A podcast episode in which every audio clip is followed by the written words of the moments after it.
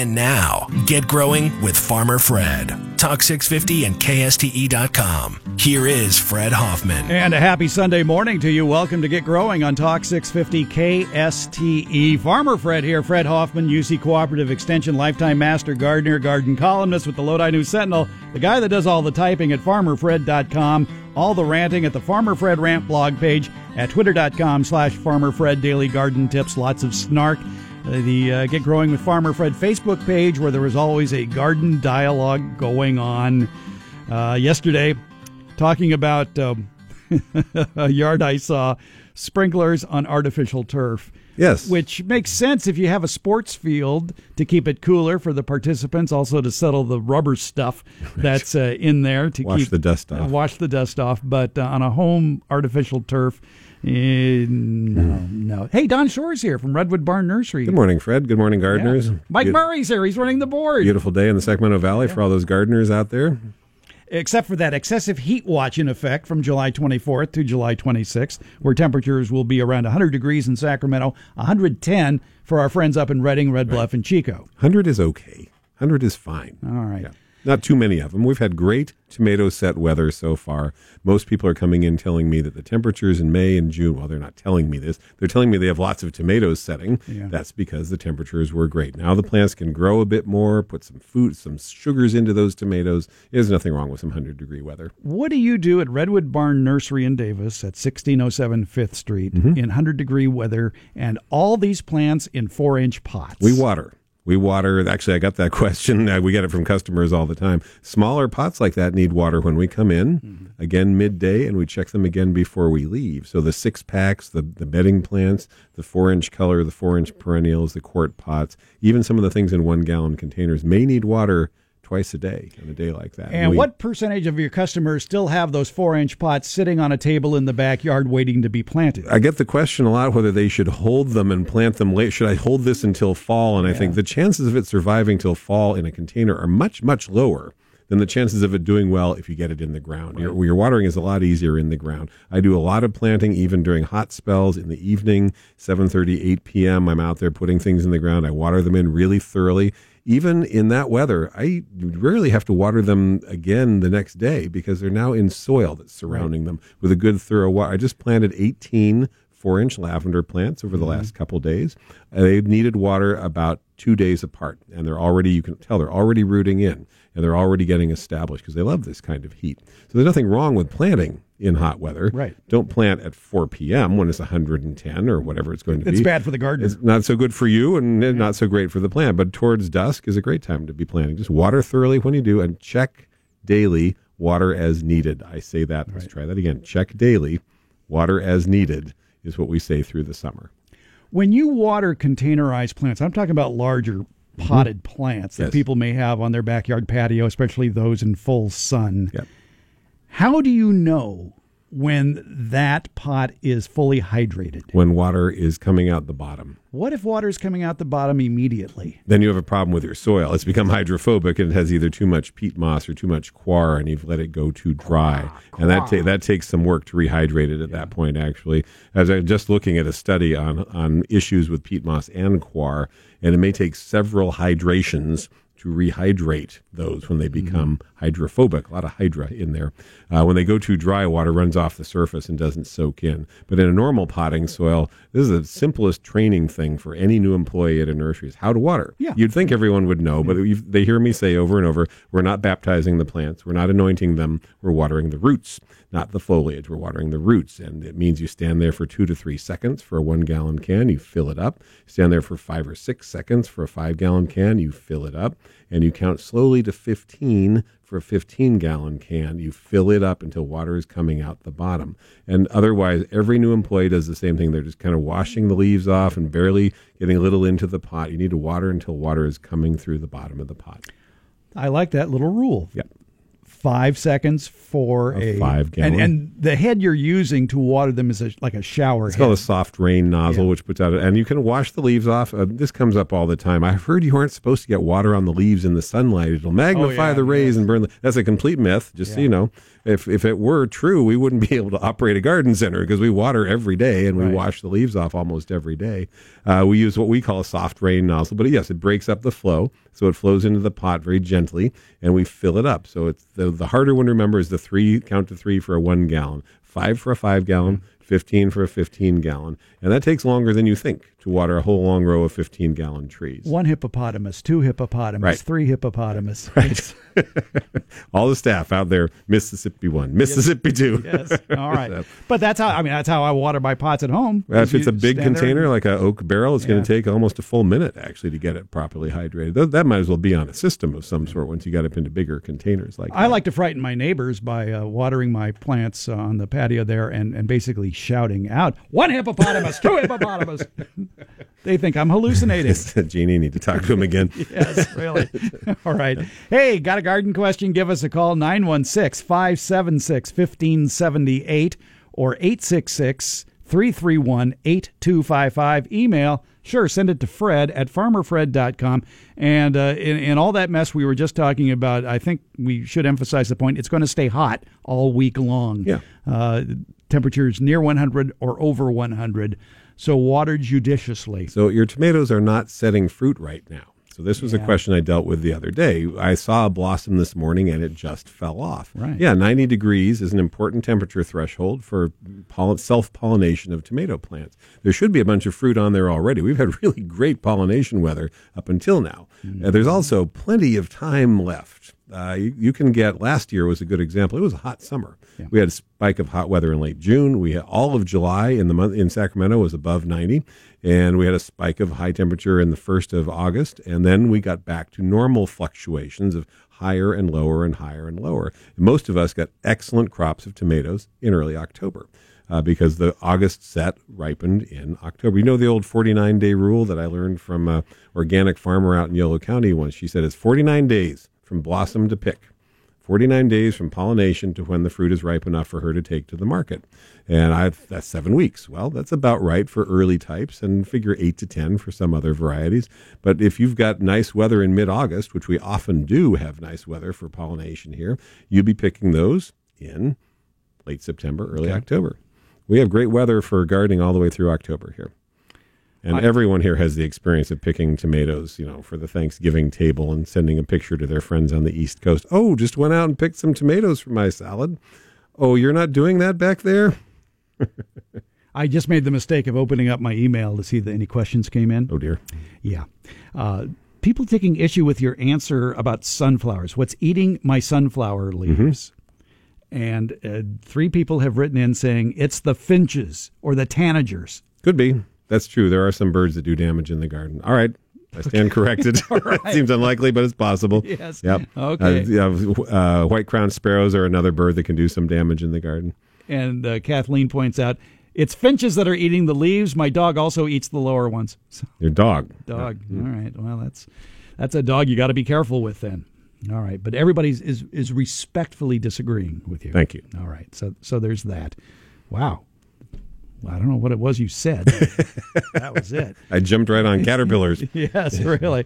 Yeah. No, well, okay. So finches, yeah, they're always hungry for something. There are very few birds that do damage in the garden. Now, the white-crowned sparrows can really drive you nuts, but they're a winter garden pest. They can decimate a planting of peas or lettuce in short order.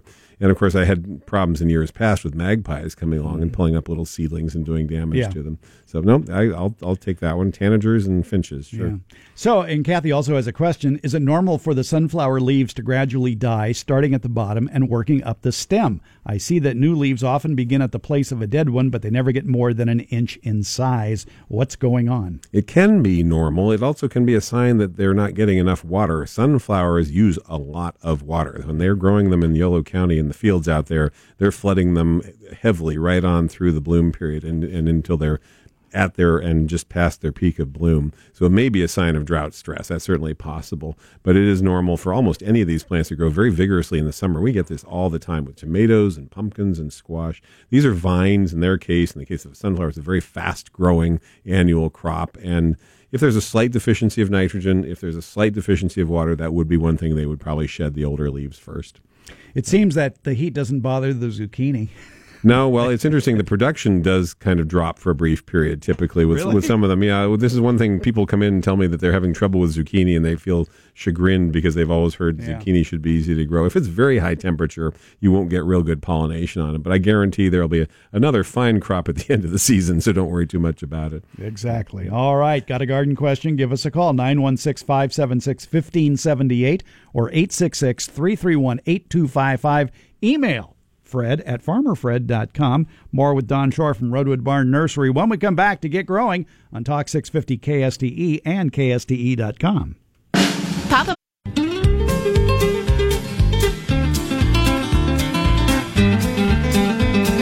You're listening to Get Growing with Farmer Fred. Talk 650 KSTE. Here again, Fred Hoffman.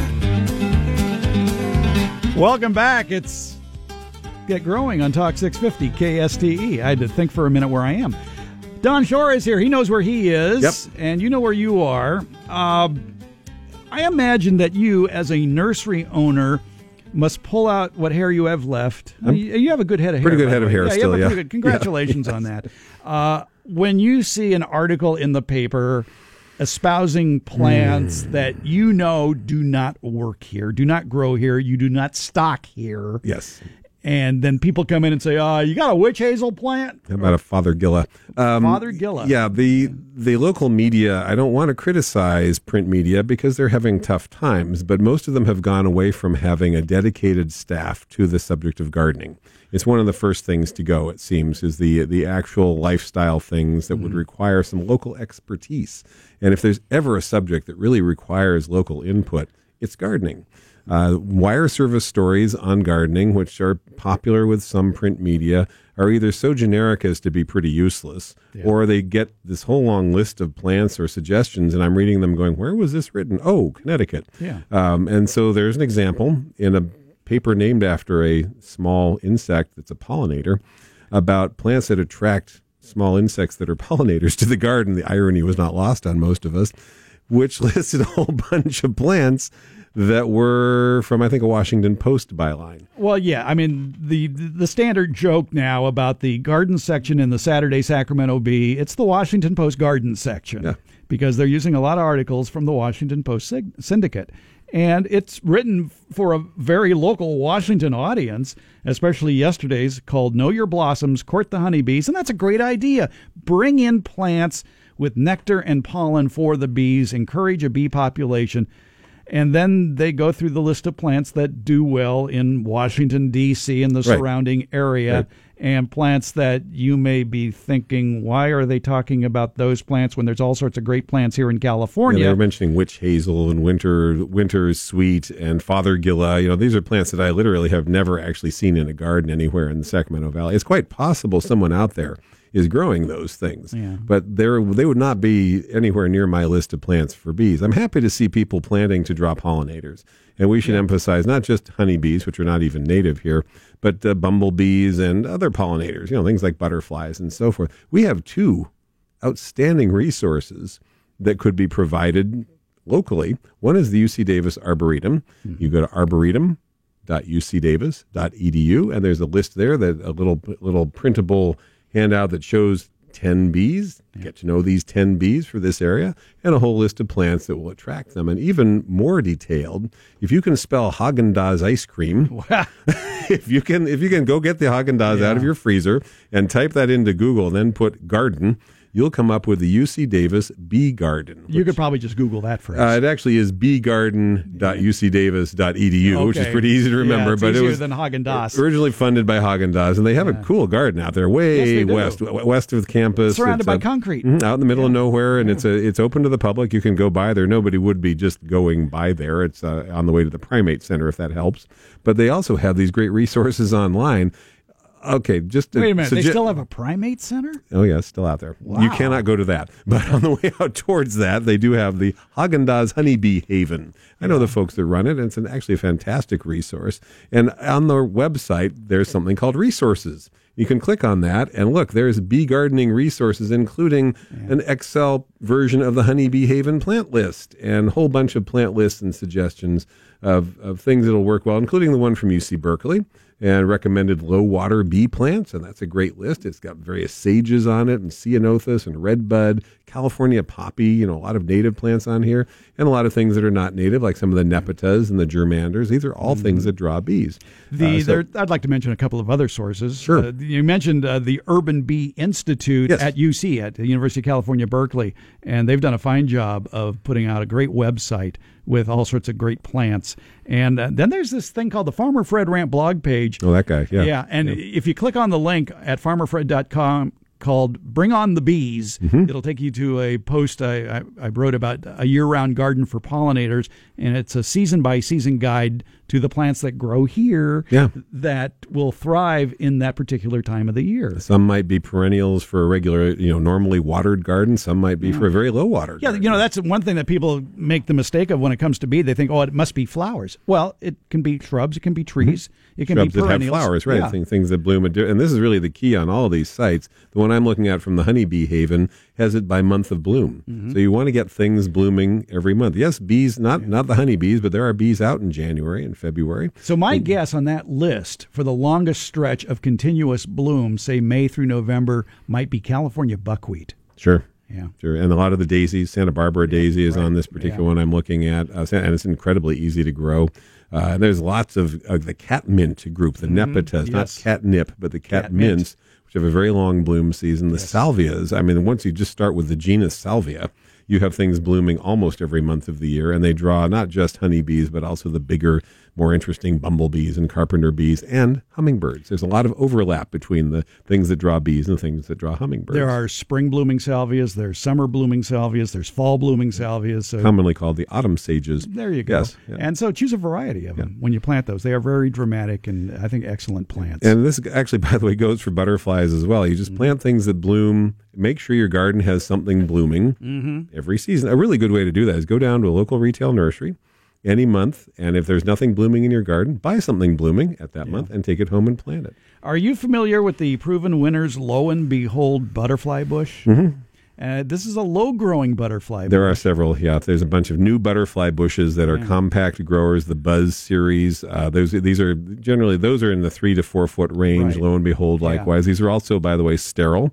That's an issue for any of your listeners in the Pacific Northwest, because up there the butterfly bush has become sufficiently receding to the point it's a listed invasive plant. Wow. Yeah, so now there's a whole lot that are sterile, and in general they're great for butterflies, of course, and also hummingbirds, but these newer ones have a much better place in the garden. They're more compact growers. Another great plant with a long seasonal bloom that attracts a lot of butterflies is lantana. Absolutely, and that attracts the little skippers. My mother was an avid butterfly collector. So she did. She had a huge butterfly collection. She was the kind, if mom saw a butterfly, she would kill it and mount it. So you were often cautious about running in going, "Mommy, Mommy, there's a beautiful butterfly in the garden," because she would go out, catch it in a net, crush its thorax, and mount it. So it was a little disconcerting for a little boy sometimes. What do you use to crush the thorax of a butterfly? Your thumb and forefinger. So you just squeeze it. Yeah, yeah. And where is the thorax? It's the middle part. You don't want to damage the wings. No, of course not. And then you flash. She had an extensive collection of butterflies. And she liked lantanas because they drew skippers. And a skipper is the easiest way to teach a young kid how to catch butterflies. Yeah. Skippers and blues. You can catch them with your hand if you want to. But, if you're trying to show them how to use a butterfly net, you go up to any lantana bush, there's going to be skippers and blues all over them, and they're easy to catch, and the kid who's even maybe 3 or 4 years old feels very accomplished. Okay, welcome to the How to Kill a Butterfly show on KSTE. I don't recommend killing them. I recommend enjoying them, but, all right. That's my upbringing. Let's go to the phone. Steve in Yuba City, thanks for giving us a call. Hi, Fred, Don. Hi. I'm growing French tarragon, and I was told, or I recently read that they use sulfur heavily, and I wanted to add sulfur, but I didn't want to increase the acidity. So, what's the suggestion there? Why would you be using sulfur on French tarragon? I've always found it pretty easy to grow. I'm not having any trouble growing it. Okay. I just wanted to make certain that I didn't deplete this. I'm growing them in large pots. Oh, okay. Well, I've never had an issue with it. Tarragon is in the Artemisia genus, and it's a tough little plant. So I don't know that you'd really need to add any sulfur. I'd have to know more about what you think you might be running out of on it. That's a very slow acidifier. Yeah, and they don't need that. They don't need a low pH, so that's not an issue anyway. I think if you're concerned about just keeping it well nourished, any good plant food would probably take care of it. And there's plenty out there that contains small amounts of sulfur. I know this will sound odd, but your citrus food usually has extra sulfur added. So if there's a reason you want to apply some extra sulfur, that might be the way to feed it. Again, not sure what the exact goal is here, because my experience with tarragon is I just plant it out in the garden, not in containers, and it's out in sun, and it pretty much takes care of itself. So I don't think it has any special nutritional needs. The only thing I can think about when it comes to plants in containers is how quickly the nutrients can be washed away every time you water. So it may be a case. Yeah, it may be a case of you have to fertilize more often, cut the dosage in half, and do it twice as often. I'm using fish emulsions, and I'm not adding a lot, so it's not really a big issue, I guess. If it's growing fine, I wouldn't worry about it. I can't think of any deficiency that sulfur would be a real issue for. So, yeah, growing anything in containers, you have to augment the nutrients periodically. There's fish emulsion is a great way to do that. It's kind of pungent. Some people object to the smell, but it is actually a very good organic fertilizer. I both love it. Yeah. I love it too. I love the smell of fish emulsion in the morning. If you're getting complaints about it, you can shift over to, say, cottonseed meal or something that's going to be a good organic. But I don't think I'd be concerned about the sulfur. I would probably not think of any particular reason to apply that. Steve, thanks for the question. We have to go here. Thanks. Bye. All right. Bye-bye. We'll take a short break. More Get Growing on the way on Talk 650 KSTE. Folks, it goes with that. Get Growing continues with Farmer Fred. Talk 650 KSTE. Here again, Fred Hoffman. Welcome back to the program. Fred here. Don Shore is here from Redwood Barn Nursery. He's been chomping at the bit to talk about drip irrigation. Yes. Many of you have drip irrigation systems in your properties. Yes. It's the way to go for lower water use, and it is the most efficient way to water. You have drip irrigation on the whole place? For decades. It's everywhere. I'm on a farm, 13 acres, and all of my orchards are on drip, and all the vegetable garden is on drip. Every day at my nursery, like every retailer, we answer questions about plant problems. Mm-hmm. And a recent Saturday, as I do about once a month, I just jotted down real quickly a note about what the plant problems were for about 2 hours. So I came up with about 35. That's fairly typical on a Saturday. Mm-hmm. What's wrong with this? What's wrong with that? And I noticed that about every fifth note was problem with drip system. Right. That's my code for all the panoply of issues that people were having with their irrigation systems. And I will say, on behalf of the landscapers out there, it's not your fault. Many cases, they simply don't understand the system you put in for them. So before we even discuss the problems with drip, I would like to suggest that if you're a landscaper or a landscape designer, one of the last things you should hand to the customer, you hand it to them as they hand you your check, is a binder or a manila envelope or a thumb drive that contains the manual operating system for the timer, and all the technical data about the drip irrigation materials that you installed. Because one of the most common questions, the first thing we're going to ask is, how are you watering? How often? How long? Many people don't know. All right. Well, there's a lot of variables to that. Right. There's a problem right there, but they may not know exactly how it's running. And then the next is, well, all right, you have drip, this new underground systems or Techline or Netafim. Either you said another one, Hunter has one. Yep. These are where the emitters are in the tubing and it's buried. And it's on a grid pattern through the yard. Do you have any idea what the output is? Are they half gallon an hour, 1 gallon an hour? Most people don't know. Of course not. So it's buried. It's buried. And they didn't have the technical information. Yeah. So if they have that, it makes a better starting point for discussing why the leaves on their maple tree are burnt, or why their vegetables aren't growing so well, or why the citrus is scorched looking on the south or west side. Why is this one area of the lawn always wet? Yeah, or the one area of the lawn browning badly. Yeah. Those are generally sprinklers rather than underground drip, but still it's the same issue.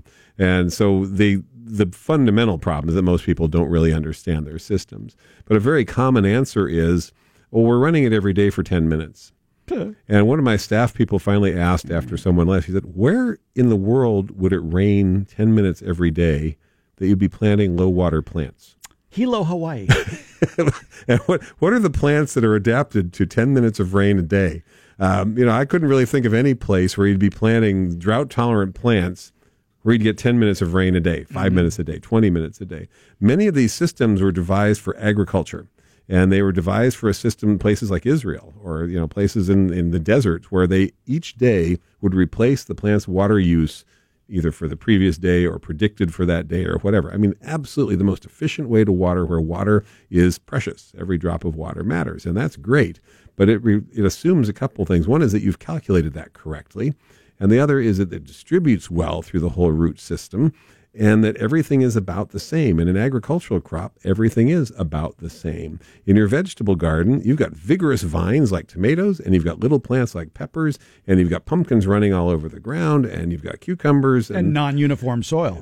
Generally speaking, yeah. And you're not exactly the same sun exposure through the whole thing. A common conversation is, why are the plants right along the driveway not doing as well? Well, the calculated ET rate that they use to set your timer, I know I'm lapsing into jargon here, but the point is that near the driveway or near a south-facing wall is hotter, it's drier, yeah. It's going to need more water in that area, and your system may or not have been designed for that purpose. So ET systems that are up there on the CIMIS system, when you hear somebody say, yeah, we had 2 inches of ET this past week, which is, by the way, what it was. Yep. Those measuring devices are usually in turf in an area that is not surrounded by concrete. It's a good-sized piece of turf. Yeah, they're calculated from your nearest weather station in some cases. Now, the biggest problem that I see is that most people are troubleshooting based on visible plant problems, visible plant symptoms. How do you determine when you need to water? Well, I have a moisture meter. There you go. You're checking the soil. You have a screwdriver. Right, you're checking the soil. You're going out and you're not looking, you're not waiting for the plant to droop before you water. Yeah. There's nothing wrong with having an indicator plant here and there. But in your vegetable garden, if plants get to the point of wilt, they're going to yield as well. Right. I mean, you won't. It's not good for the plant to be drooping between waterings. So checking the soil, well, that's not the easiest thing to do. It takes a moisture meter that's a good quality moisture meter, or you take a 18-inch screwdriver or even a bamboo pole and just push and see, how far that goes in, how readily, and whether the last watering was effective. So so the first issue is that the ET rate in your yard varies on the site. I mean, that's a technical term, but it means that all the aspects, all the exposures are not identical. Monitoring should be done for the soil, not the plant. When is the best time to monitor? The day after you watered, the next day. Let it, as long as you're not watering every day. The other thing about those agricultural systems, they were based on the assumption that your soil started at field capacity, which means you saturated everything and let it drain out, and there's plenty of available moisture stored in the soil, which you're then replenishing each day. The unscientific translation of that is when you grab a handful of that soil, it will form a clod in your hands, but you can still break it up easily. So a simple diagnostic, the simple solution to a lot of these problems I see where it's clear they're just not putting on enough water. And they don't want to change the timer. They don't want to call the landscaper back. He's already tired of them. They're having these problems. They say, go home, turn on your system by hand, if you can do that, and let it run all afternoon once. Really saturate everything. And then turn it off and go back to what you've been doing before for a while. And if you do that once a month, something like that, every few weeks during the summer, resaturate the soil, bring it back to what soil scientists would call field capacity. One, the trees will thank you because they aren't getting enough from that drip system for sure. And you'll have that margin of error. You'll have that stored moisture in the soil, depending on your soil type. But for the most part, you can do this. And you'll be able to go back to the more frequent watering that is often done with drip. I don't personally use a drip system ever on a daily basis. Mine is a couple times a week for the peppers and eggplant, once a week for the tomatoes. That works for my soil. You're in planters, raised beds, you may have to do it more often. I think you're watering almost daily. No, 3 times a week. Okay. Unless it's 100 degrees, and then I manually turn it on. Okay, and so you're giving them an hour of water 3 times a week and really saturating them thoroughly when you do. So the biggest problem I see is people just are not putting on enough water. And one of the simplest answers to that is just water longer every now and then if that's the easiest thing for you to do. Learn, your timer, your smart timers are amazing. These things are just phenomenal. Some people have ones where they can go out, it's hotter, they can just go, okay, I'm going to set this at 110% because the ET rate is higher this week. That's calendar, though. That is they're computers, and it's based on data, and it's historical data. Yeah. And so that historical data may not reflect what's actually happening. Also, knowing how to turn your system on by hand is actually really important. Yeah, find the manual button. Yeah. Knowing how to just run it through a cycle. For a lot of people, there's a real simple way on their timer. They can, I'll just run it through one more cycle, you know, just a little extra water. When you hear that we're going to have a heat event, what are we calling it? On the excessive heat watch. Yes. Well, obviously plants during that situation will be using more water, or especially when the wind is blowing. So when we have a north wind event, the ET rate on that day is particularly high. And then the other biggest problem I'm running into with the low water landscapes, where people are putting in native plants or non-native but Mediterranean irrigation, rainfall type plants, the emitter right close to the plant, covered with mulch, running frequently, and the plant's mysteriously dying very suddenly during the summer. There's no roots there. Phytophthora, crown rot. The only way you're ever going to get Phytophthora on a plant here in the Sacramento Valley is if you have moisture around the crown, and that's what we call crown rot. And it takes very high moisture for several hours for that to actually happen. So it would never happen in nature here. We don't get monsoon rains in California generally, and we don't get the duration that they get. In Imperial Valley they do. Right, and southeastern California. Yeah. And in fact, Tucson last summer had 6 inches of rain in July. That doesn't happen here. I mean, we get 0.05 inches in July. Somebody told me it rained in Davis last week. Briefly. Okay. Yes, we had, and that was such a weird phenomenon. We're all standing out there marveling at the little tiny bit of rainfall that came down. So the drip emitter right close to the plant with mulch up against the trunk. Mm-hmm. If you have a planting of 20 plants and 2 of them die abruptly and mysteriously in hot weather, it's almost always Phytophthora crown rot because of moisture trapped at the crown. And it's usually a drip emitter is right at the base of the plant. Pull the mulch away. That'll probably solve the problem. Don't water daily, and that'll definitely solve the problem. I had a problem with a pepper plant. I had several pepper plants in a row, and this one pepper plant just had a tough time growing. Every afternoon it was starting to wilt, so I was giving it water. And I go, well, obviously life is too short to put up with a problem plant. Let's do a little CSI on this. A little autopsy and figure out what's going on. Dug up the plant. And sure enough, the root ball is just going round and round in circle, like some idiot who planted it did not scrape out the roots. Break them apart and spread them out. I don't know who that idiot was. But anyway, that was, like I say, life is too short to put up with a problem plant.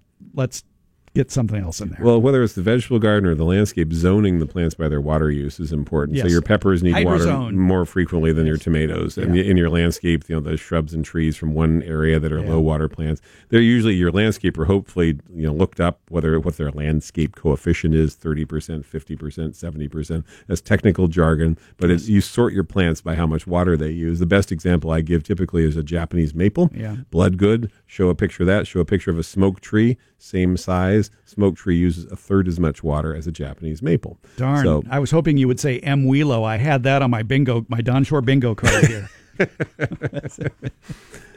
Zone your plants. Yes. And water more deeply. You need to water more, folks. That's really what it comes down to. Not more often, please. Overwatering is a term we use that we shouldn't use in the industry because it sounds like too much water. Mm-hmm. It's too frequent water. Overwatering means watering too often, keeping the surface too damp. We need to water more deeply for almost anything, whether it's a vegetable or a tree, but especially for woody trees and things like that. Occasional deep soaking is really important. We lost a lot of trees during the drought. And then there are those who would disagree with you. Yes. Yeah, I'm just saying that there are people out there who are promoting a day-by-day use of drip irrigation. You know, if you want to do that, fine. Periodically run the thing for to bring the soil back to field capacity. As long as you do that, it does work. Well, they're saying that you can keep it at field capacity by only giving it a bit of water each day after that soil has achieved field capacity. Yes, if you've calculated correctly. Yes, if you have calculated correctly. The people I know are using Excel sheets. Yes. All right. We'll take a short break. When we come back, we'll get to your questions.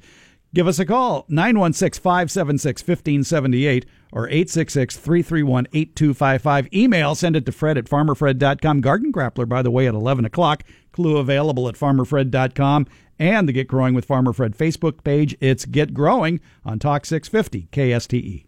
Hi, it's Kitty.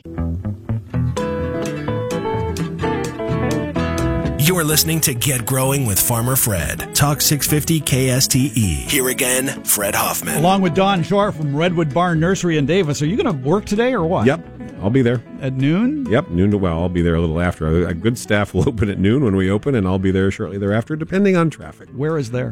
1607 5th Street between L and Poleline in downtown Davis. The building is a barn. You can't miss it as you drive down 5th Street. What's in stock? Oh, crepe myrtles look really nice. I still have some vegetables, interestingly. and I have all kinds of herb plants in right now, and we bring in the subtropicals, the ones that people ask about that we have to have nice long conversations about. If I had known that, I would have asked you to have brought me a pepper plant. We continued. I mean, I was joking the other day. It seems like we could actually sell tomato plants year round. We have people coming in. Oh, something happened to my cherry. Do you have any cherry tomatoes? Well, it just happens that we got in a couple flats late on in the season from the grower and shifted them immediately into 1 gallon in the fantastic Recipe 420 potting soil. I don't know if you've used that one. Oh, yes. Amazing response on that one. Yes. The plants look great. We have them at a good price, and they are interesting little cherry tomatoes. Yeah, the soil you mentioned is from Ellie Cook. Yep. No, from E.B. Stone. E.B. Stone, sorry. I knew it was something with initials. Right. Ellie Cook is no longer with us, unfortunately. Well, I think they are to a certain extent. The bare roots apart. No, E.B. Stone has his Recipe 420. You can figure out what market they're aiming for. But for those who are leery of that, they call it Ultimate Recipe. Same thing. So you can buy it in a different bag. It's close to it. I think it's probably the richest potting soil I've ever seen. Yeah. It's a premium price for sure. And there's I can't remember whether it's bat guano or seabird guano or both in there, and crab meal. And when you take a plant that's been sitting in a 4-inch pot for a while in a nursery and you shift it into that, it greens up right away and starts growing. And it's actually an excellent second stage transplant mix for all of your vegetables as well as what they're marketing it for. I pondered for a while filling up all my raised beds with it. It's very high in coir, so you might run into hydration issues at some point. Yeah. If I were doing that, I would blend it with something else a little faster draining. But, all right, let's go to the phones. People want answers. We can make them up. Okay. Where are we? Roy in Citrus Heights, welcome to Get Growing. Hello, gentlemen. Hello, Roy. Calling about a problem with a semi-dwarf peach tree, couple of years in the ground. Purchased it from one of your various sponsors. We have various sponsors, and we appreciate those various sponsors. I forget which one, so I don't want to. I don't want to name the wrong guys. I appreciate that. Down at the bottom, there's a red, crusty. I don't even know how to describe it, but it seems to have attached itself to the root, or it's being secreted by the tree as some kind of a sap, self-defense thing. Yeah. Sap, resinous material. Yeah. Is this in a ground?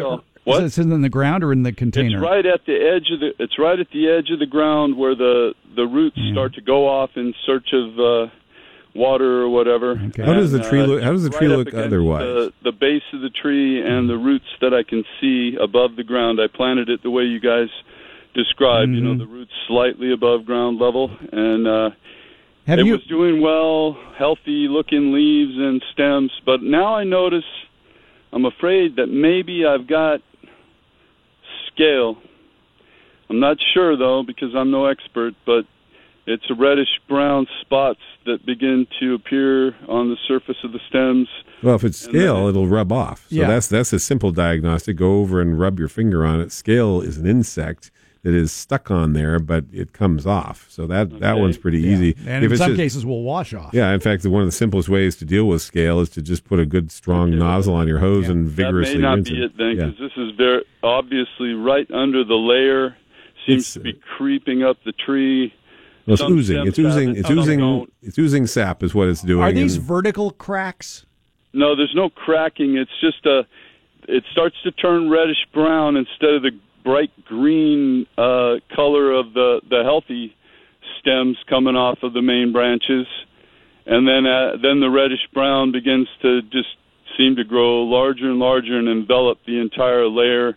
Then that stem begins to look unhealthy, and the fruit that I have on there starts to shrivel and look unhealthy as well. So that's when I needed to know, you know, am I battling a fungus infection, or is it some kind of under the layer bug of some kind? Well, if it's a borer that's gotten in there, once again, you put on a glove, you rub your hand on the area, and the bark will flake off, and you'll see some sign of something having tunneled in there. You might see frass. You might see frass mixed with resin, but you'd see some evidence of a point of entry, and that's one issue. Whereas if it just seems to be seeping, there's a whole bunch of reasons that fruit trees put out sap. One of them is bacterial canker disease. Others are just mechanical injury from having hit it with a weed whacker or some animal coming along and doing some damage to it. So what you're going to do is you're going to take a close-up picture and you're going to mail that to Fred. so he can look more closely at it. How about this? What address would you like me to use for that, Fred? I've mailed you pictures before, and you've given me good answers. There you go. I can make it. But I forget which address was the best. Fred at FarmerFred.com works. I would recommend you actually snip off an infected branch that's part healthy and part sick. Yeah, that might help. Take it to your local nursery and have them take a look at it. It sounds like you have possibly, if you want to look this up, the IPM site at UC Davis, bacterial canker. And you can look that up, and you'll probably see some pictures on there of how that progresses up on the cambium and can do some pretty serious damage. You're like talking about Pseudomonas on a peach? You're talking about, well, you could have brown rot higher up. I mean, that can also be an issue. So the thing is, there's so many reasons that stone fruits ooze sap that it would be challenging from your description. Yeah. But I don't think you're describing an insect infestation. I think you're describing either mechanical injury or a disease problem. So that should narrow it down a little bit for you. An abiotic disorder, perhaps. Could be. Yes.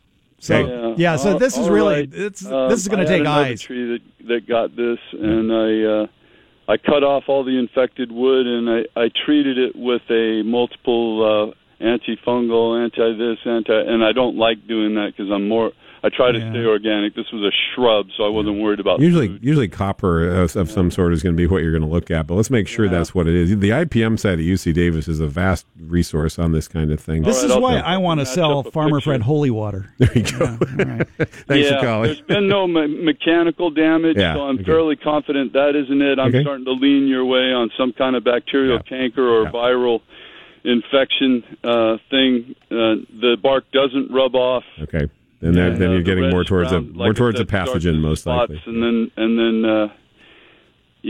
Roy, we got to go here. We're out of time. Okay. Thanks, Roy. Thanks. All right. I'd still wonder. I'd like to see if there's vertical cracking on it. Well, mechanical injury, sunburn is actually a very common thing that cause. Then after the sunburn, you do get that kind of seeping or oozing. I remember at one point, one of your frequent guests, Pam Bone, who was on the show, rattled off 8 different things that can cause fruit trees to sap or ooze. And mechanical injury is one of the most common ones, but we can broaden that to include sunburn or damage to the bark, which can also include, by the way, small animals causing some damage. True. We have to take a break for news. When we come back, it's Garden Grappler time. We're going to put Mike to work in the control room because we have 4 people on hold with questions, and maybe I'll let them play along too. Okay. All right. So we'll do that. We're just going to keep Mike busy. The Garden Grappler, and the clue does not work at FarmerFred.com. It does work at Get Growing with Farmer Fred Facebook page, though. Okay. It's Get Growing on Talk 650 KSTE. Hey, Mr.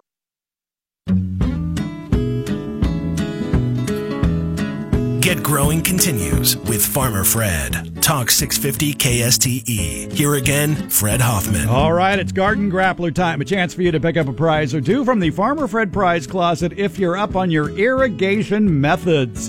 Don Shore is here from Redwood Barn Nursery in Davis. He will be the official judge and hanging jury for today's competition. Mike, are you ready in there? He's nodding his head with trepidation. Thank you. Trepidatively. Yes. Yeah, trepidatively. We did have some questions there of people online who wanted to ask us about. Well, they're still on hold, and we will answer their questions. And if they want to participate in our little game, here we go. They can. So don't hang up. Yeah. And in the meantime, you may want to Google the phrase irrigation tool or irrigation method, and look at images, and then you'll know what we're talking about here. Name an irrigation method. By the way, be specific. Yeah. Don't say sprinkler. Don't say drip irrigation. What sort of sprinkler? What kind of sprinkler? Not a manufacturer, but the way they put out water. Drip irrigation, same way. The way they put out water. They all have different names. So drip irrigation is just sort of an umbrella term for all sorts of little implements that accomplish low water delivery systems. Now, while we wait for that, you had mentioned your neighbor needs some counseling. I'll get to that in a second. Okay. All right. So all 5 callers get a prize, special bonus prize for caller 5 in the Garden Grappler. Again, name an irrigation method, but be specific. 916-576-1578 or 866-331-8255. Name an irrigation method, an irrigation tool.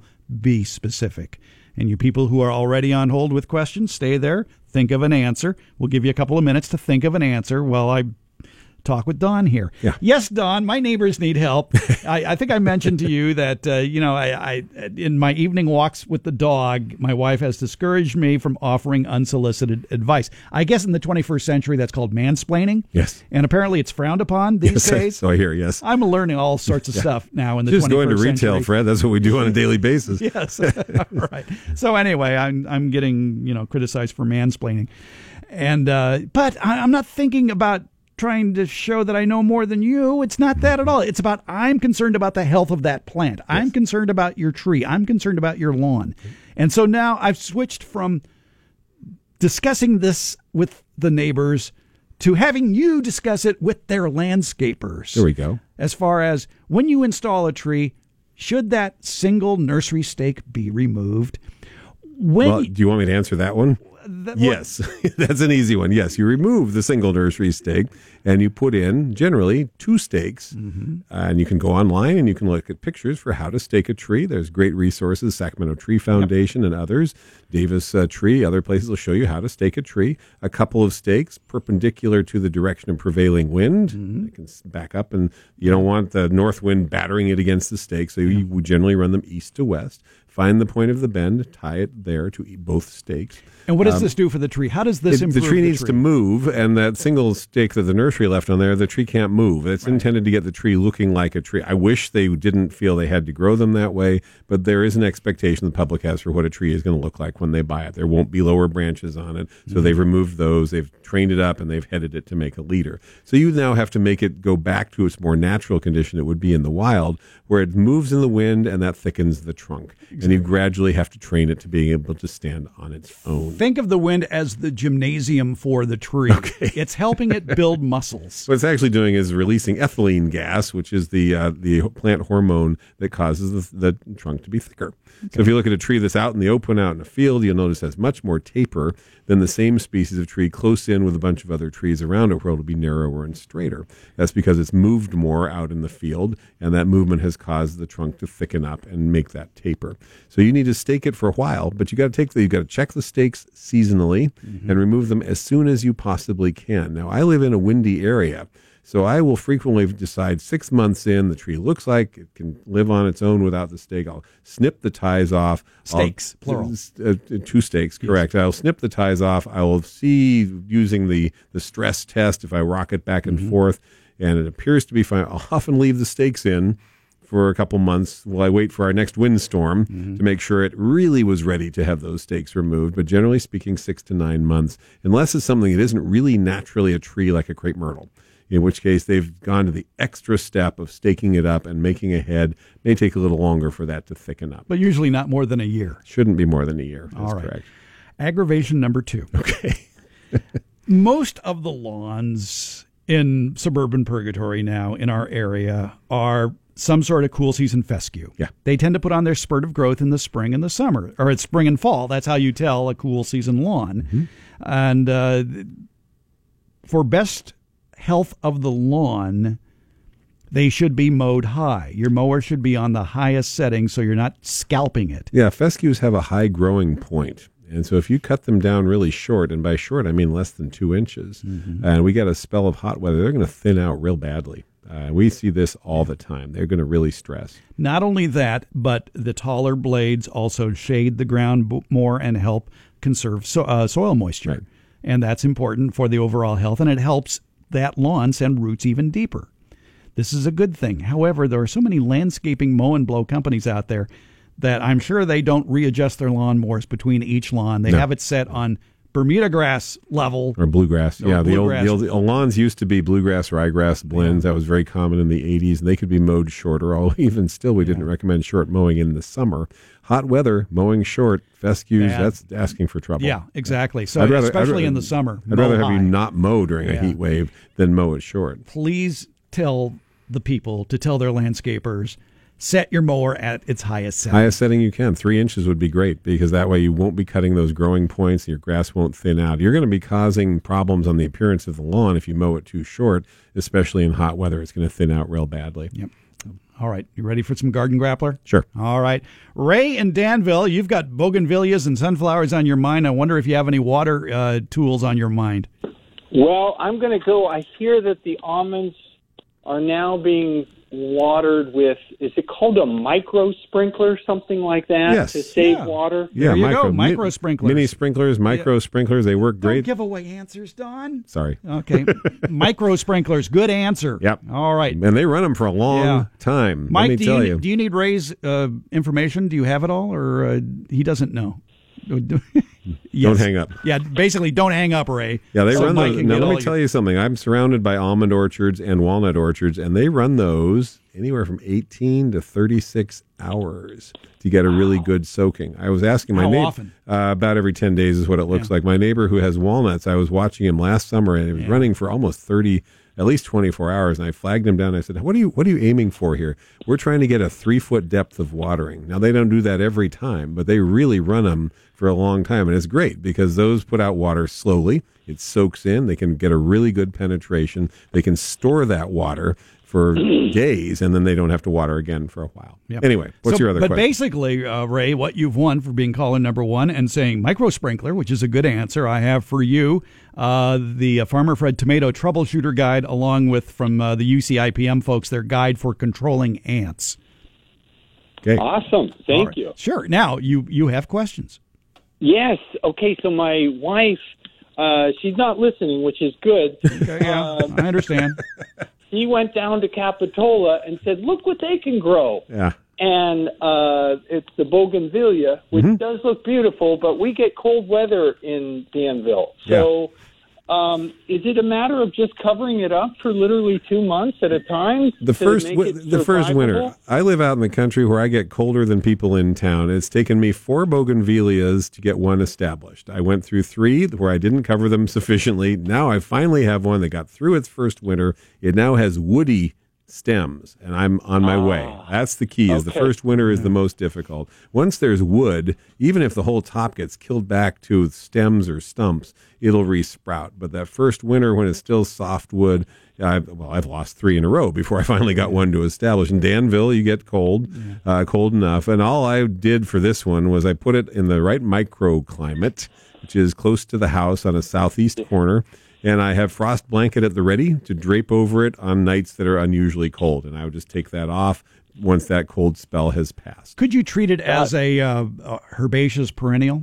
Well, that's kind of what happens. It just depends on how cold we get. You can expect some dieback. And don't rush to take it out when you get all the leaves blackened and it looks terrible. Yeah. They'll re-sprout. Once there's woody stem there, that first winter is the key. Do you like thorns, Ray? Yeah, they're kind of thorny. Yeah. Well, she does. Unfortunately, we don't need to touch it. It's just going to be on, against the house. So that, good. If it's going to be against the house, you're going to be touching it. I grew up in San Diego. I pruned a lot of bougainvilleas. Just be prepared for the thorns. They're just that goes with the territory. But I think they're worth it. But you got to find that right corner of the house where it's warmer in the winter and prepare to cover it that first winter especially. Yeah. And you had a sunflower question. Yes. So something is eating the lower limbs of my sunflower plants, and it's not a deer, and it's not, and it skeletonizes. So pretty funny. It is, and I came out one night to check. Is it a worm? Well, we got this question over on the other show, and I allowed is how it sounded like caterpillars, and we've got 3 very nice listeners who sent us notes that said probably finches, which I hadn't even thought of. So yes, little birds, little birds are doing it. So you're making a nice little salad bar for them. Yeah. Yep. See, Ray, you're doing this on purpose, aren't you? Why aren't they going after the top leaves? Maybe they're making a nest. I don't know. It's like hard to say what they're doing with the leaves. It's probably there's more cover down there would be my guess. I'm not a bird expert, but my guess would be they feel safer down though. Hey, Ray, I'm going to put you on hold so Mike can get all your information, and we'll send you all that stuff. So good job there. All right. So Ray is back on hold. And his answer was? Micro sprinkler. Okay. Micro sprinkler. So there's plenty more good answers. Yep.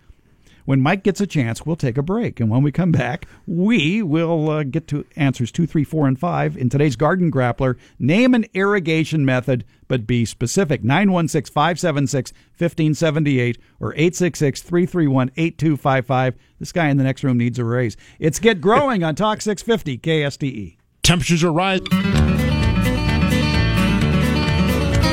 You're listening to Get Growing with Farmer Fred, Talk 650 KSTE. Here again, Fred Hoffman. We are in the midst of the Garden Grappler, getting an answer or five to the question, name an irrigation method. Ray in Danville told us micro sprinklers. He did a good job there because drip irrigation, of which micro sprinklers belong, drip irrigation, that answer is just too general. I wouldn't accept that. Micro sprinklers, though, good answer. Don't say sprinklers. Say what kind of water delivery system that sprinkler is. They have names, and there's other methods for irrigating, so name an irrigation method. 916-576-1578 or 866-331-8255. Who's been on hold the longest? It looks like it. Edie, thank you. Thank you, mysterious voice in my head. All right. Edie in Sacramento. Mysterious voice to you, Fred. Yeah, mysterious voice. Hi, Edie. How are you? I'm good. How are you? I'm doing fine. Okay. Do you want my question first? Oh, give me an answer first, and let's get that out of the way. All right. How about a soaker hose? That's what I use. Yes. Excellent answer. All right. Very soaker useful. Hose. Good answer. Yes. As long as you don't string too many of them together. Right. And they plug up after a while, but they're cheap. There is a way to unplug them, and that is at the end of the season. You fill a wheelbarrow that doesn't leak with a combination of water and vinegar. Mm-hmm. All right. You let that hose soak in that solution overnight, right. And then the next day you put on some good gloves, some good vinyl gloves, and then you squeeze the entire hose from one end to the other, and then hook it up to a faucet and flush out all the impurities. And then hang it up for the winter. Yeah. Okay. Okay. Okay. Cleaning a soaker hose. Fred Hoffman's tip for the day. Yes. Right. I have a question for Don. He sounds like a water expert. Okay. I put in a Daphne plant 6 weeks ago. Now, everybody says, oh, don't give it water. It hates water. So I have not watered it. Well, you just put in 6 weeks ago you need to water it because it's still trying to get its roots out of the nursery soil into your native soil. Okay, then what do I do? Do I put a little drip on it? I would, personally, if it were mine, I would hand water it because, you know, you'd be watering more thoroughly. I'd make a little basin and I'd fill that up and really give it a good soaking every few days.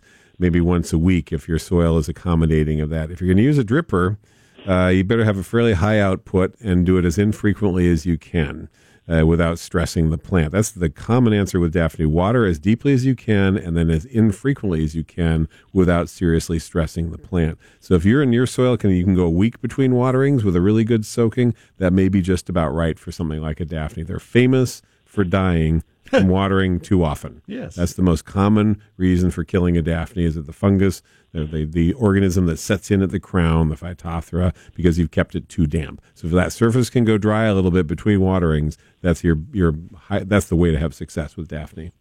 Well, the soil where I am is that river bottom soil. Good. And it really doesn't take as much water on anything as maybe you would elsewhere. Right. It drains fast is what you're telling me, so that's good for a Daphne.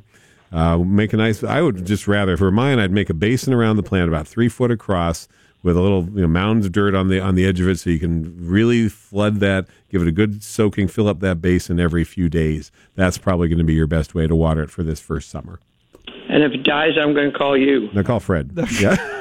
Yeah, blame me. I get all the blame. There, whenever I sell a Daphne, I feel like having this long conversation with people. Yeah. I think there's about a 50-50 success rate, and that's probably being optimistic because they're so easy to overwater. That's how I've killed mine. Every time I've killed one, it's been establishing well. I've planted something nearby it. I have to water that new something, and I overwater the Daphne. Edie, good answer with the soaker hose. I think I'm going to put you back on hold so Mike can get all your pertinent information, and I'll be sending you the caller number 2 prize, which is the Farmer Fred Tomato Troubleshooter and the UC IPM information on controlling ants. So that'll be. He has my information. Okay, cool. Oh, he does have. Oh, good.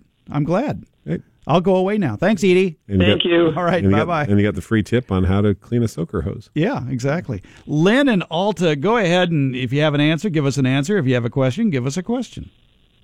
Hi, Lynn. Lynn? Oh. Lynn gave up. I'm sorry, hello. Oh, hello, Lynn. Okay. Yeah. Sorry to wake you up. No, it was... I know. You were making another Bloody Mary. Okay, fine. Okay. Never mind. Anyway, interestingly, I have another question about a Daphne. So we went away for a week, and I had an individual watering the house, the plants. And I have a daphne in about a 10-gallon pot, and the dork forgot to water it, and so the leaves are dry, but the dried and shriveled, but the limbs are still firm. They're not dry and cracking. Okay. They don't break when you try to bend them. So that's good news. Correct. It got too little water. It shed its leaves. That's much better news than if dork had watered it twice a day and rotted it, because that would be irretrievable. My guess is resume watering correctly, and it'll put out some new growth. Should that first watering be a really thorough watering? You need to make sure you're getting the soil moist in any event, because whatever soil mix they use, if it's become so dry that water just runs off the side, then it's not doing any good. So if that's uncommon, but if they've used a high peat moss or high coir mix, that can be an issue. So make sure you water thoroughly till it runs all the way through, then poke your finger in and make sure it actually really hydrated. And make sure water's coming out the bottom. And coming out the bottom. And I'll bet you that you can save this plant. This is a rare case where a daphne might survive. All right. So, thank you so much. Okay. Yeah, it's a couple years old. And, that's a shame. Yep. So, Lynn, go ahead and give us an answer here. Name a method of irrigation. Okay, this is silly because when you asked the question, I was actually out in the North 40, South 40? Right. Wait, I was really in the north 2.5.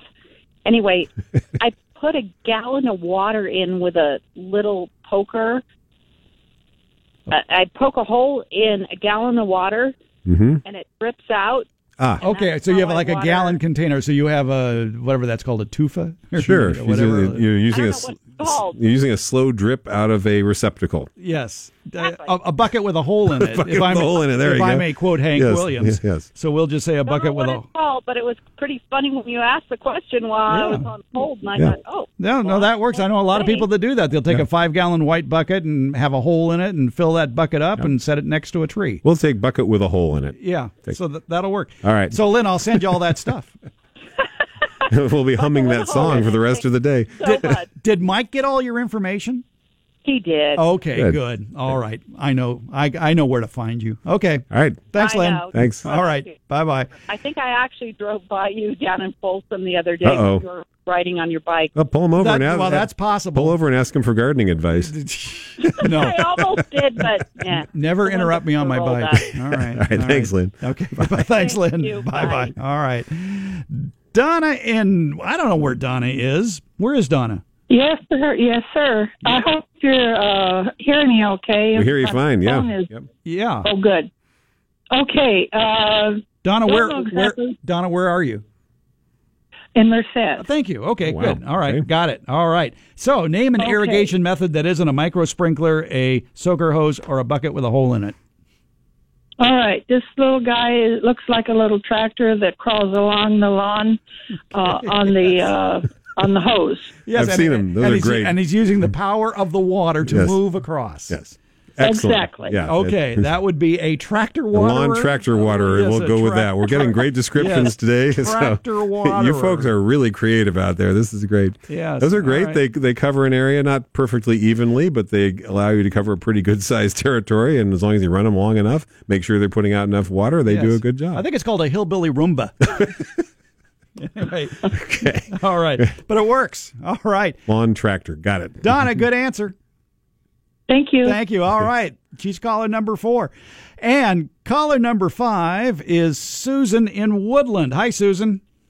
Hi. So I'm doing fine. So, Susan, if you can come up with a fifth method of irrigation that isn't a micro sprinkler, a soaker hose, a bucket with a hole in it, or a hillbilly tractor waterer, I have for you, what do we have for, this is a valuable little book. It's one of my favorite resources from Dave Wilson Nursery, their variety and rootstock description book.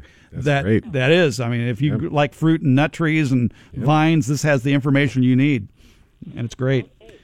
Let's see. So go ahead and give us a irrigation method. Well, one is a spray emitter. Mm-hmm. Okay, well, all right, okay. Give us another one. I have another. I bet you do. I mean, there's a lot of drip irrigation type systems, and the only one mentioned so far really was micro sprinkler. Yeah. Oh, okay. Well, I don't know if that's micro. The sprayers I use in the yard, I'm not sure. Okay, go with sprayers in the yard. Is it like a... Or I can say those field drip stuff they use with the rollers. Oh, yeah, okay. Now, here's a Yolo County person, clearly, where they're irrigating fields. You're talking about those kind that rolled through the fields of canning tomatoes, and they're watering the whole thing. Okay, okay.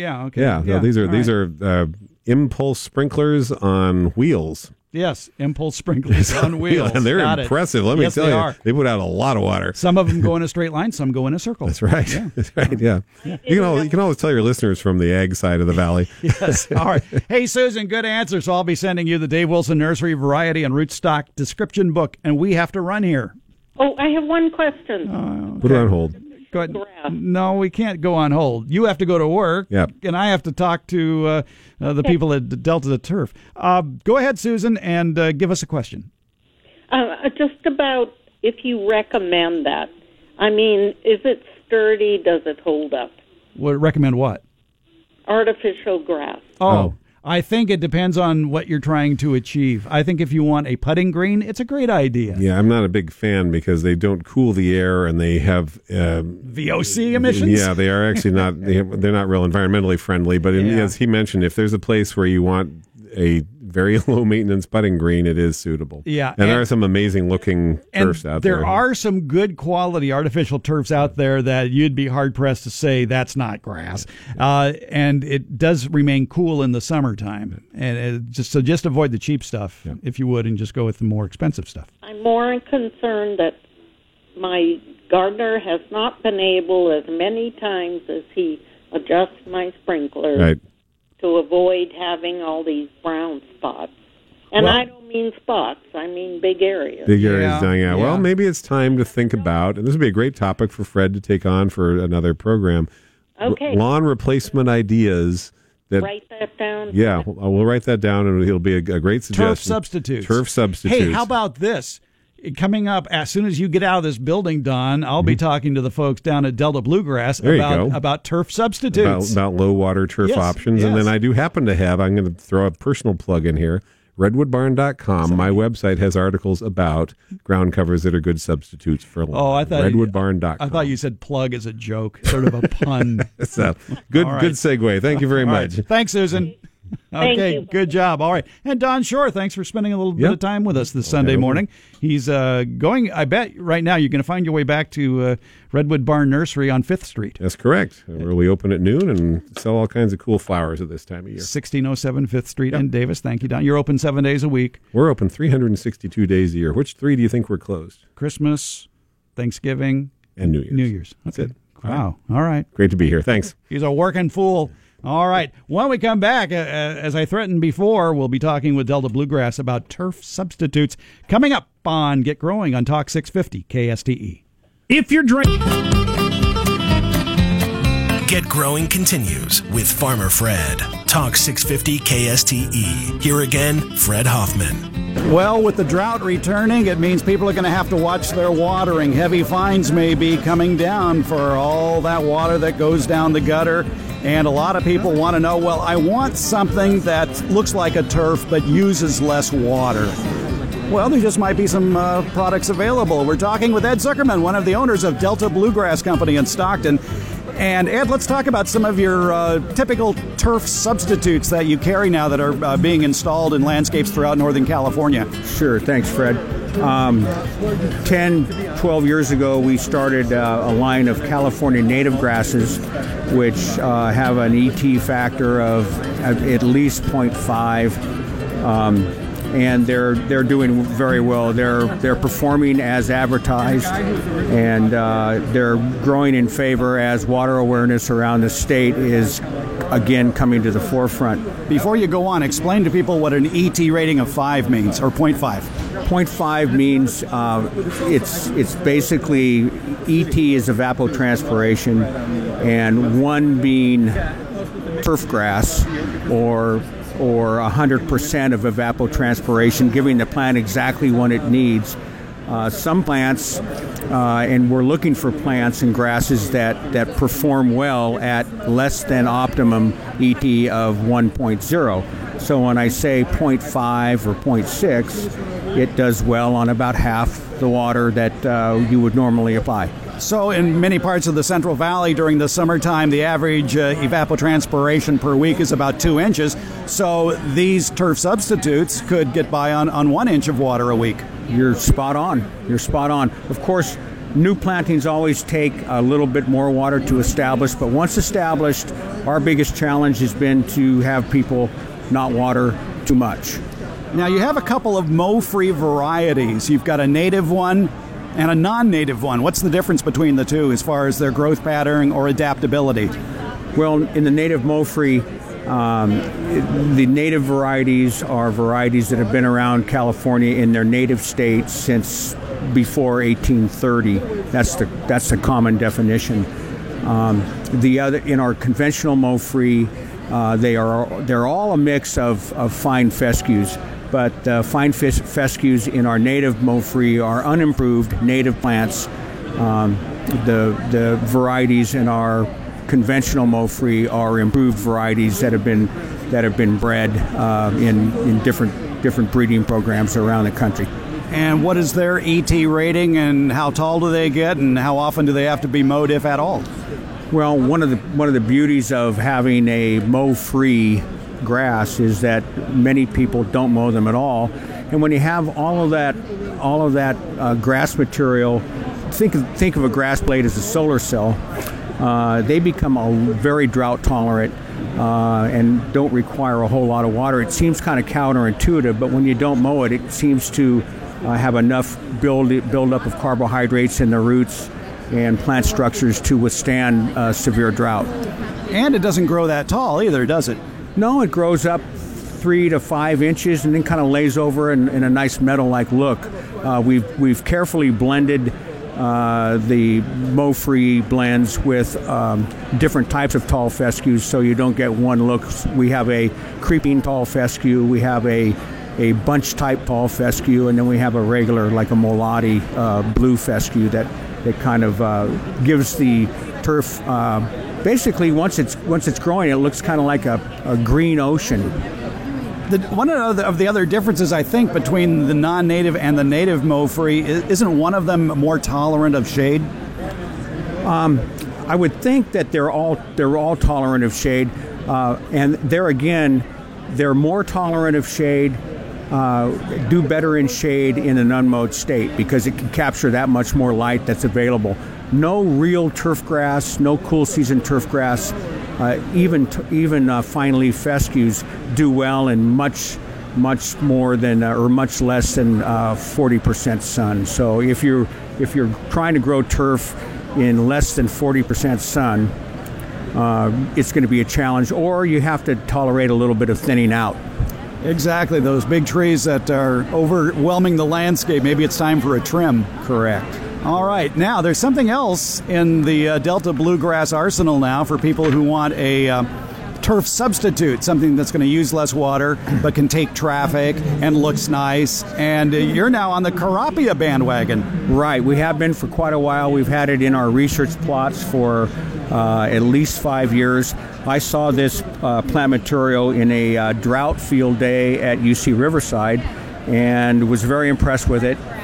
Contacted the breeder and the owner of the variety and started growing it in our test plots and have had it, and we really liked what we saw. It's very, very drought tolerant. It lends itself to a sod product, so we harvest it just like regular turf, but it is a broadleaf, and it's interesting looking. It's a sterile form of Lippia notiflora, which some people consider to be very invasive, and it kind of fell out of favor years ago in California. But since this particular type is sterile, it doesn't really have the spreading effect that the older notifloras had.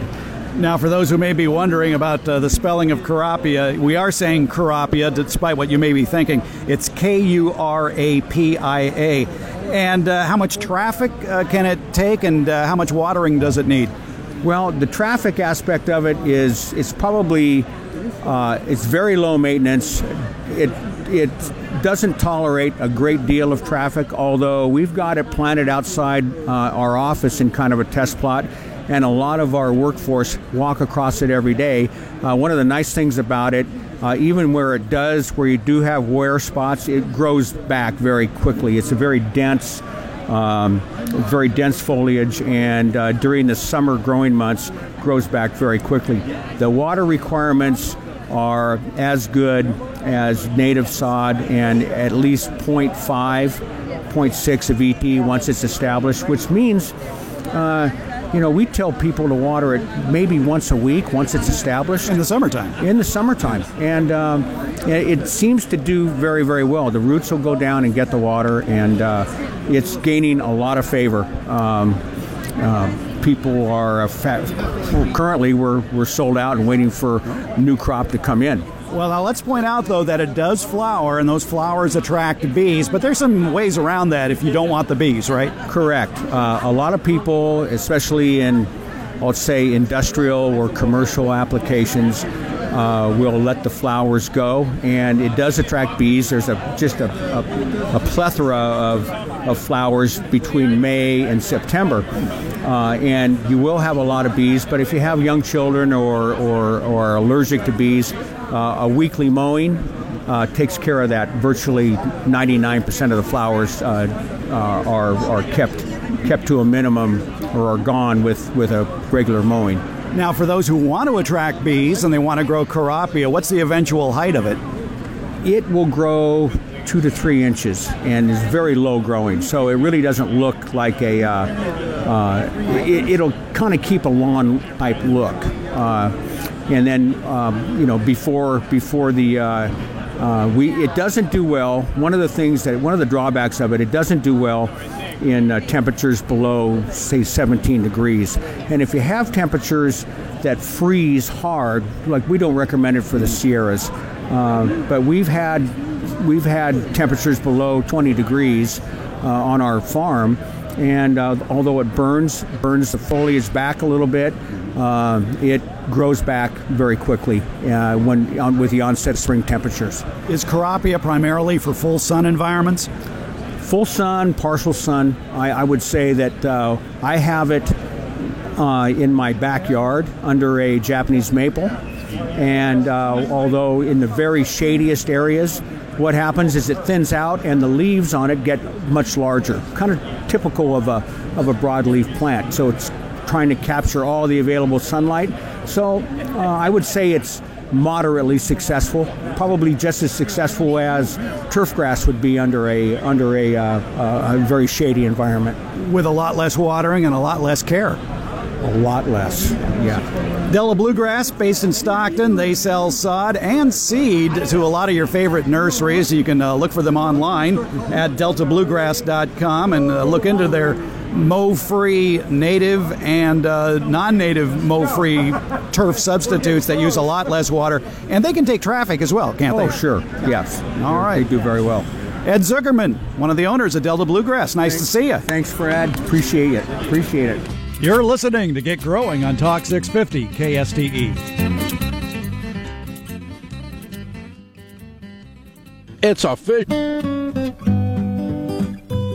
You're listening to Get Growing with Farmer Fred. Talk 650 KSTE. Here again, Fred Hoffman. One more reminder about the heat that's coming our way. Yes, it's going to be warm today, 95 to 100, depending upon where you live. But there is an excessive heat watch in effect for most of the Sacramento Valley and much of the San Joaquin Valley from Tuesday afternoon through Thursday evening. They're expecting daytime highs to range from the upper 90s in some of the cooler areas by the Delta to 105 to 110 in the northern and central Sacramento Valley. Overnight lows in the upper 70s for many locations. And remember that long outdoor exposure may increase chances for heat-related illness for sensitive groups. So basically, you're going to want to work early in the yard on Tuesday through Thursday for that excessive heat watch, drink plenty of fluids, you know, stay in an air-conditioned room, stay out of the sun, check up on relatives and neighbors for that excessive heat watch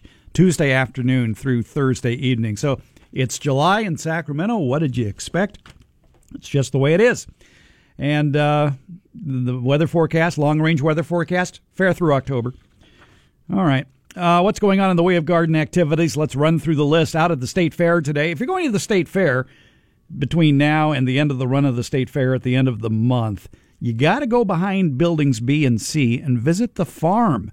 At the farm, it's a showcase of more than 70 agricultural commodities that grow here in California. Beautiful display, beautiful low water use gardens as well. And then somewhere tucked over there next to the farm, maybe somewhere near where the master gardeners are answering gardening questions, you're going to find friend of the show, Steve Zion from Living Resources Company, banging metal, so to speak. He's at the Blacksmith Experience at the State Fair, and he's out there today until 8 o'clock, pounding metal in front of a 3,000-degree forge. So count your blessings that you're not Steve Zion today. And then on Thursday, Steve will be addressing the Sacramento Chrysanthemum Society's monthly meeting, 6:30 to 8:30 p.m. at the Shepherd Garden and Arts Center at 3330 McKinley Boulevard in Sacramento. He is going to be talking about the soil and I guess how to grow good chrysanthemums in the soil. And it's just a good general soil talk, and the public is invited. It is free. And again, Thursday evening, 6:30 to 8:30 p.m. The Master Food Preservers over in El Dorado County have a class on making jams and jellies Thursday evening from 6 to 8 o'clock. That'll be in Placerville at 311 Fair Lane. That's the Ag building there. And it is a free demonstration, and it's always a perennial family favorite. It's easy and so tasty, too, making jams and jellies out of what you grew in the backyard. All right, coming up next weekend, 28th and 29th, the Sacramento Bromeliad and Carnivorous Society show and sale going on at the Shepherd Garden and Arts Center, 3330 McKinley Boulevard, and that, too, is free. What else is going on? Let's see, over in Calaveras County, the demonstration garden is open next Saturday from 10 until 1. If you live down that way at 891 Mountain Ranch Road in San Andreas at the Government Center, you can visit their demonstration garden and learn a lot about succulents, which is the focus of this month's talk from 10 until 1 o'clock. And that's next Saturday down there in San Andreas. All right, what else is going on? Harvest Day, August 4th. It's a Saturday. Best garden event in Sacramento. It's free. It happens at the Fair Oaks Horticulture Center on Fair Oaks Boulevard, south of Madison, in Fair Oaks Park, next to the library. It's the ultimate garden event every year in our area, and it just brings together the best of everybody who knows anything about gardening. And you're going to see some interesting exhibits, a lot of great vendors, a lot of great informational booths, mini talks on bees, succulents, vineyard pests, worm composting. I'll be talking to the crowd at 8:30 that Saturday morning on August the 4th about time-saving tips for the garden.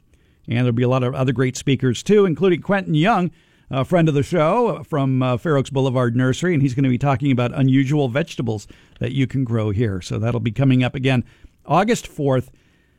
Mark it on your calendar. It goes on from 8 until 2 o'clock. You're going to get some great ideas for your own garden when you tour the Fair Oaks Horticulture Center. Just some great ideas about backyard orchard culture, about how much fruit you can actually pick on a tree that's only 6 feet tall. Yeah, they got that there. Beautiful water-efficient landscapes, beautiful vegetable gardens, compost displays, vineyards, and a lot more. And that's going on again on August 4th. All right. Coming up next, it's the KSTE Farm Hour. Boy, if the phrase whiskey's for drinking and water's for fighting wasn't true, it certainly is true now. And there's a lot of water fighting going on in California in ag circles, and we're going to be talking about some of those problems going on the KSTE Farm Hour, crop reports as well. That's coming up next right after the news. Thank you so much for listening. Next week, we're going to be talking vegetables and Harvest Day with some Sacramento County Master Gardeners on this show. Hope you can join us. And don't forget the show is available as a podcast at KSTE.com, iHeartRadio app, or your favorite third-party podcast aggregator such as iTunes. I appreciate you listening all these years. We'll do it again next week.